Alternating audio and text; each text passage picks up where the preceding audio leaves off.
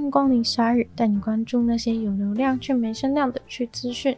用十分钟的零碎时间，一起跟上这个永远跟不上的世界。也许你觉得 Motorola 这个品牌已经在手机市场并不主流，但他们其实还是很努力的在创新。大部分的人现在基本上都是手机不离身的状态。原本智慧型手机因为体积较大的缘故，不太容易绑在身上，所以呢，现在都衍生出了手机挂绳之类的产品，让手机可以随时都在身边。看得出大家都是很恨不得把手机直接粘在自己的身上，而 Motorola 就是看准了这一点。他们近期展示了对于手机的最新概念，就是你可以把手机像是手链或是手环一样捆在手腕上，这样就再也不怕掉下去或是忘记放在哪里了。在这周举办的科技展中，这个酷炫的想法亮相了。这只手机是一个适应性显示的概念，它可以凹折成不同弧度的形状来配合使用者的需要。当它一整个拉平的时候，是一个六点九寸的荧幕；把它折起来变成直立的时候呢，这个手机会变成一个四点六寸的显示模式。而当你把它包在自己的手腕上，变成一个超巨型手表的时候，你就可以空出一只拿手机的手，却又不用离开它。虽然现在已经有非常多的智慧型手表，但是在功能上呢，都还是有很多的不足，也有荧幕太小的问题。只是一个合理的推测，就是如果像这样子这么大一个手机绑在手腕上的话，会不会有手腕很重的问题？最后搞像是在健身。还有所有可以折的荧幕都有的共同问题，就是这个手机的荧幕它能够承受多少次的弯折，寿命大概是有几次。毕竟，像是 Samsung 也有知名的折叠手机，现在销量也都还不错。但是呢，那一条线的折痕都不知道有多难处理，造成在研发上、生产上有多大的问题了。更何况是一整个可以卷在手腕上的手机，那这个手机的荧幕肯定是整个都被弯折到的。等于说，它整个荧幕的耗损几率都增加了，随便一个点都很有可能是它坏掉的根源。也有人怀疑说，这样子一个如此软 Q 的手机，要怎么帮它装壳呢？现在每个人的手机都有装壳，壳是不是也必须要是有弹性的，才能够去配合这样子会改变形状的一台手机？不过这个手机呢，目前为止都还只是一个概念而已，无法得知它未来可能的售价。甚至呢，有人怀疑说，到底有没有成真的那一天？原因是呢，这次虽然浩浩大的说这是一个很大的新概念，但是其实呢，它根本就不是第一次出现了。所以也许说这个是一个新的概念在展场上面亮相，也是有一点点怪。因为呢，Motorola 在二零一六年就曾经发表过这个想法，在同一年呢，也有另外一间中国的新创公司想要尝试这种手环式手表缠绕在手腕上的概念。不过时至今日，跟大家想的一样，就是呢，其实并没有任何类似的产品出现在市场上。由此可见呢，这真的是一项非常困难的挑战。中国公安出了一次任务，拯救了一千只的猫。他们阻止的是一台卡车，阻止这台卡车把这一千只猫送到屠宰场。这次呢，是破获了一场非法交易，竟然是把猫宰了之后，用猫肉伪装成猪肉或是羊肉拿到市场上去卖，引发了整个生鲜食材的食安问题。透过动保团体的线索供应，江苏省张家港的警察拦截了一辆车，那辆车呢，就是用来收集还有运送这些被抓到准备变成肉猫的猫。若是没有被拦截下来的话呢，这些猫就会直接被送进屠宰场宰杀，然后往南运送，被当成猪肉或是羊肉，或者是做成香肠。公安和农业相关的部门后来把这些猫送到了附近的安置所，断了不孝人士这一车的猫肉，大概有两万五百块美金的价值。报告中并没有指出这些猫的来源是什么，到底是路边的流浪猫呢，还是从人家家里拐来的宠物猫？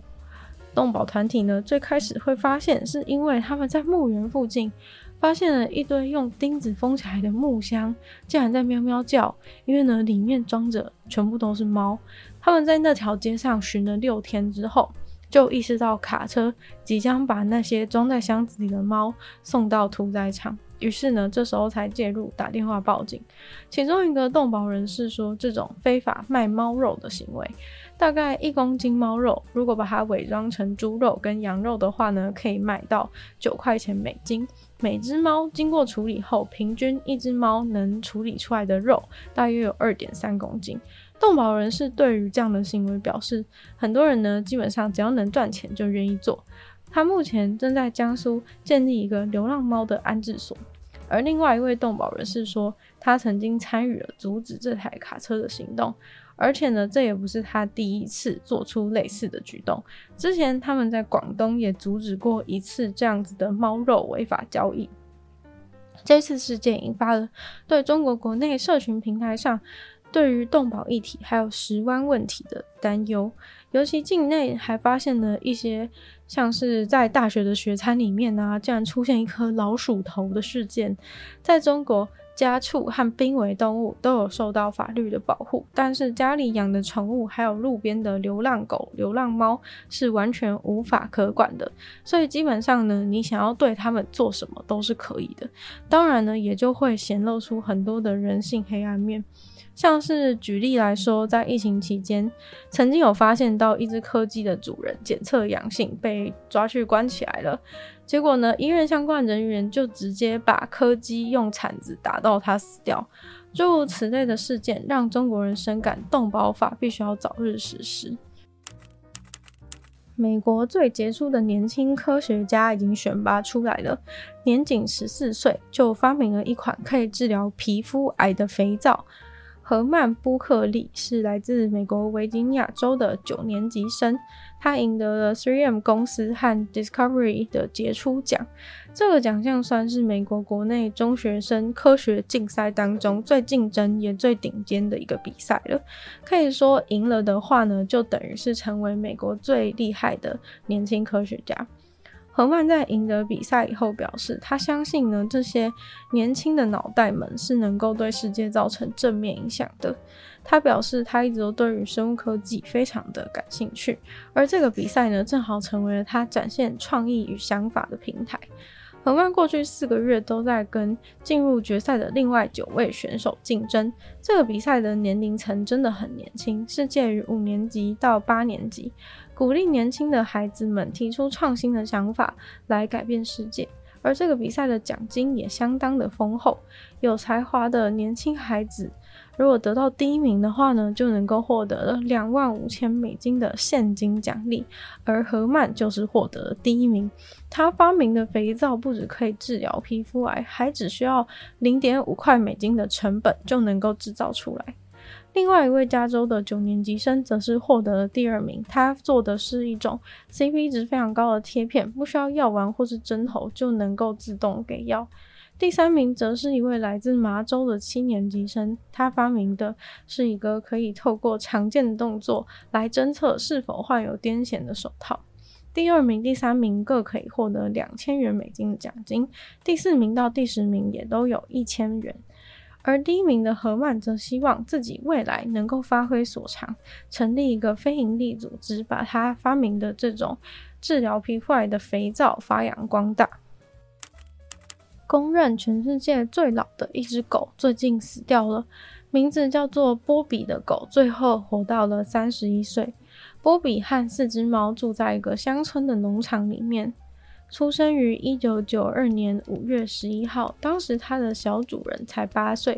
他们认为波比长寿的原因在于好的食物、好的空气，还有大家给予他满满的爱。波比平常都跟主人吃一样的食物。脖子上从未被绑过狗链，但其实他早就已经拿到了金氏世界纪录，因为上一个最长寿的狗狗是来自澳洲，在一九三九年死掉，享年二十九岁。所以在波比超过二十九岁的时候呢，他就已经获得了金氏世界纪录。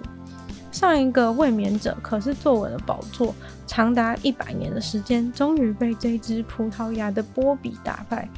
波比的犬种原本预估年龄大约是十到十四岁，而它却活了整整两倍的时间。今天的鲨鱼就到这边结束了，再次感谢订阅赞助的会员大龄男子 James 毛毛黑牡丹还有 ZZ，就希望其他有愿意支持鲨鱼创作的朋友可以在下方找到 Patreon 的连结。如果喜欢这期节目的话，记得分享出去，或在 Apple Podcast 放留心听、写下评论，对节目成长很有帮助。如果喜欢我的话呢，可以收听我的另外两个 Podcast，其中一个是女友的纯粹理性批判，没有时间更长的主题性内容；另外一个是听说动物，当然跟大家分享动物的知识。就希望鲨鱼可以就在每周四跟大家相见，那么下次见喽，拜拜。え。